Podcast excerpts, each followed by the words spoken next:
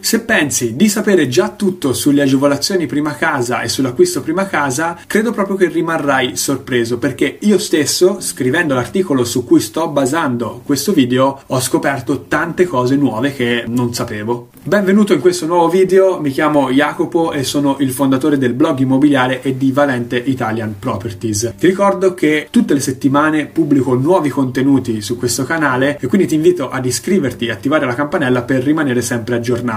Prima di cominciare ci tengo a farti sapere che in descrizione a questo video trovi gli altri social su cui pubblico contenuti e che puoi inviare a info-jacopotartaglia.it una mail nel caso tu voglia avere una consulenza per il tuo caso specifico. Ma torniamo all'argomento principale di questo video, l'acquisto prima casa. Già il termine prima ci potrebbe trarre in inganno perché queste agevolazioni non si applicano alla prima casa che compriamo nell'arco della nostra vita. Potrebbe essere la terza, la quarta, la quinta, la decima, la ventesima, non c'è un limite. Infatti il termine prima si riferisce più che altro alla casa in cui andremo ad abitare, alla casa che è vicina ai nostri interessi lavorativi, qualsiasi cosa, e soprattutto a una casa che non viene utilizzata per avere un lucro, un guadagno, ma viene utilizzata per i nostri scopi personali. È anche importantissimo sapere che la prima casa è una, quindi se possediamo più immobili nello stesso momento, solo uno di questi potrà essere acquistato con le agevolazioni prima casa casa, ad eccezione di alcuni casi particolari in cui ci possono essere anche due prime case nello stesso momento, ma comunque per un periodo limitato nel tempo. So che questo video potrebbe essere un po' pesante perché è molto tecnico, molto approfondito, ma rimani con me fino alla fine perché vedremo anche tutte le cose a cui devi stare attento e ai tranelli in cui non devi cadere quando compri una prima casa. Le agevolazioni prima casa sono squisitamente fiscali, infatti sono delle agevolazioni fiscali, ovvero degli sgravi sulle tasse che dobbiamo pagare quando compriamo un immobile. Nel caso in cui l'atto sia soggetto ad IVA, l'IVA sarà agevolata al 4% e si dovranno pagare anche imposta ipotecaria e catastale, oltre che quella di registro, nell'ordine di 200 euro ciascuna. Nel caso in cui invece l'atto non sia soggetto ad IVA, l'imposta di registro è pari al 2% anziché il 9% e l'imposta ipotecaria e catastale sono pari a 50 euro ciascuna. Ora, per capire bene la differenza tra atti soggetti ad IVA e atti non soggetti ad IVA, ti consiglio di andare a vedere il video che ho pubblicato qualche settimana fa sui costi per acquistare un immobile. Lì potrai capire quali sono tutti i costi, quali sono i tipi di atto e poi di conseguenza anche le agevolazioni che vedremo in questo video che puoi avere comprando una prima casa. Un fattore importante che dobbiamo considerare quando parliamo di tasse è l'imponibile, ovvero la base su cui si vengono poi a calcolare le tasse. Nel caso di atti soggetti ad IVA, questa base è il prezzo a cui compriamo l'immobile, quindi il 4% di IVA viene calcolato sul prezzo che paghiamo. Per esempio, immobile comprato a 100.000 euro, IVA 4% uguale 4.000 euro. Nel caso in cui invece l'atto non sia soggetto ad IVA, quindi la percentuale è l'imposta di registro, questa viene calcolata o sul prezzo, come abbiamo già visto, oppure c'è la possibilità anche di applicare il prezzo valore, che è un metodo di calcolo completamente diverso. In questo caso, infatti, l'imposta di registro si calcola partendo dal valore catastale e questo ha tutta una serie di vantaggi non da poco. Il primo vantaggio è sicuramente quello del risparmio perché di solito il valore catastale è più basso rispetto al valore d'acquisto dell'immobile. Il secondo vantaggio invece è la sicurezza perché negli atti in cui viene applicato il prezzo valore di solito è improbabile che vengano fatti degli accertamenti da parte dell'agenzia delle entrate. Infatti il prezzo valore è nato proprio per evitare che le persone evadano l'imposta di registro, perché in passato cosa succedeva? Veniva fatto un atto di acquisto e si dichiarava un prezzo più basso rispetto a quello che era in realtà il reale prezzo pagato. In questo modo si andava ad abbattere anche l'imposta di registro che si doveva pagare. Per evitare questa serie di problemi, lo Stato ha dato la possibilità di calcolare l'imposta di registro anziché sul prezzo sul valore catastale. L'ultimo vantaggio è il credito d'imposta che si viene a generare. Infatti nel caso di riacquisto prima casa, quindi ho già una prima casa che ho comprato e ne compro un'altra e vedremo più avanti quali sono le condizioni a cui si può fare questo,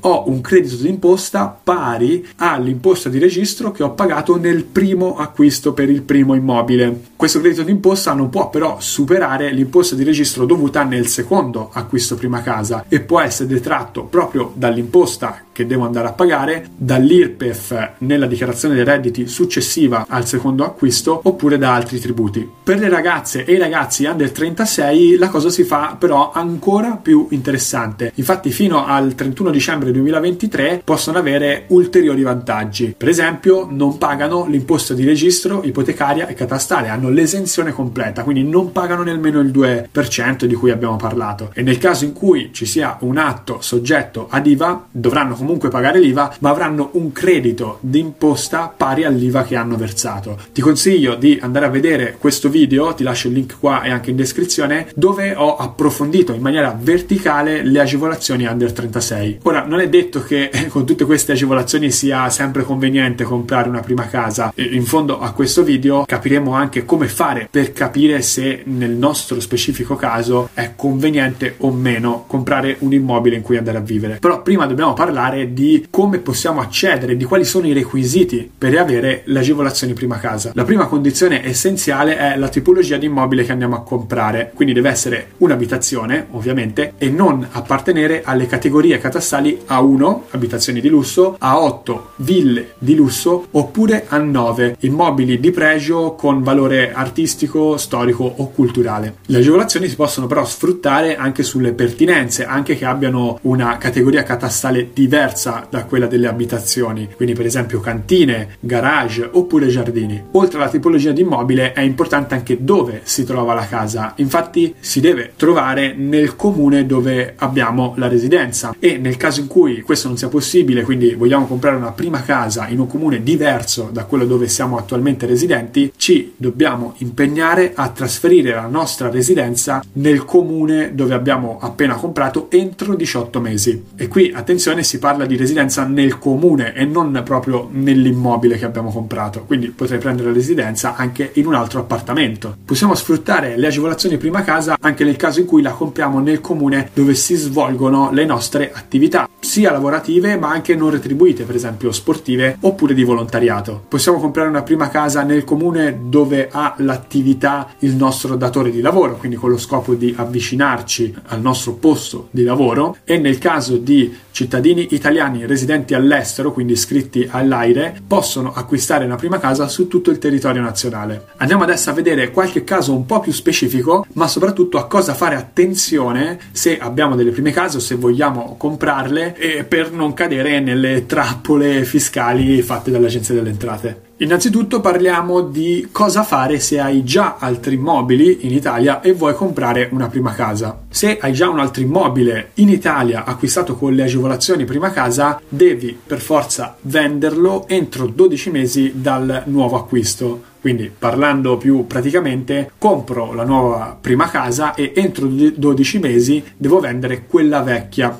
se invece gli immobili che già possiedo non hanno il titolo di prima casa, allora posso tranquillamente acquistare una nuova prima casa a patto che non si trovi in un comune dove ho già un altro immobile, perché in questo caso lo Stato dice ce l'hai già un immobile perché ne vuoi acquistare un altro con le agevolazioni prima casa, sfrutta quello che già hai. Se dobbiamo comprare quindi una prima casa in un comune dove abbiamo già un altro immobile, dobbiamo prima vendere quell'immobile. Nel caso in cui non vengano rispettate queste regole, l'Agenzia delle Entrate potrà fare un accertamento e richiedere il pagamento intanto della differenza tra l'imposta pagata agevolata e l'imposta piena, nel caso dell'imposta di registro dal 2 al 9% e oltre a questo gli interessi maturati nel tempo e una sanzione del 30%. Facciamo ad esempio il caso in cui ho acquistato una nuova prima casa e non riesco a vendere la mia vecchia prima casa nell'arco dei 12 mesi eh, di tempo che ho a disposizione. In questo caso devo fare un'istanza all'Agenzia delle Entrate dichiarando che non posso venderla o non sono riuscito a venderla nei termini stabiliti e quindi l'Agenzia delle Entrate non applicherà la sanzione. Se non faccio nessuna comunicazione, nessuna istanza, l'Agenzia delle Entrate farà l'accertamento e mi applicherà oltre alla differenza dell'imposta di registro anche la sanzione. Oltre al caso in cui non riesco a vendere la vecchia prima casa nell'arco dei 12 mesi, ci sono altre situazioni in cui potrei perdere le agevolazioni prima casa. Il primo è quello in cui vado a vendere la prima casa casa entro i 5 anni dall'acquisto. C'è questo vincolo, quindi io non posso vendere una prima casa prima che siano trascorsi 5 anni. O meglio, posso farlo, potrei anche farlo, ma devo acquistare entro 12 mesi da quando ho venduto la mia prima casa una nuova prima casa. Quindi ho acquistato una casa due anni fa con le agevolazioni prima casa, la voglio vendere adesso, lo posso fare, ma entro 12 mesi devo acquistare una nuova prima casa.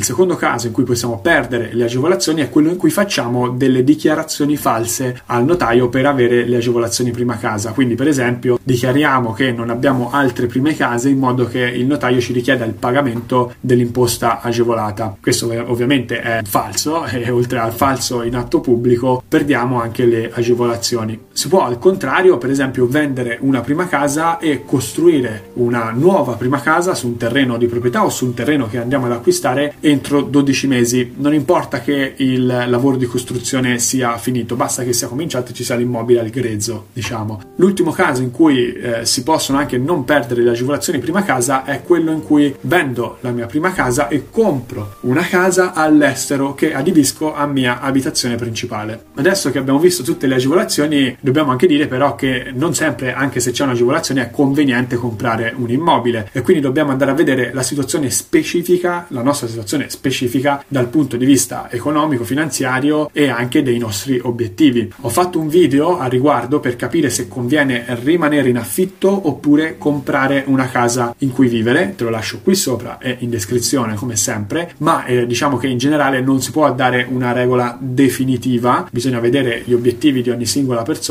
e la situazione economica di ogni singola persona. Inoltre in questo periodo dobbiamo anche stare attenti ai tassi di interesse sui mutui perché se devi comprare una casa accedendo ad un mutuo bancario in questo momento è diventato molto più costoso, gli interessi sono saliti e anche le banche hanno dei criteri molto più selettivi per dare dei mutui, quindi bisogna valutare anche la convenienza da questo punto di vista. Spero che questo video non sia stato troppo noioso anche se era molto tecnico e credo che sono curioso di sapere cosa ne pensi delle agevolazioni, di conoscere le tue storie e quindi commenta sotto a questo video e noi ci vediamo nel prossimo. Ciao!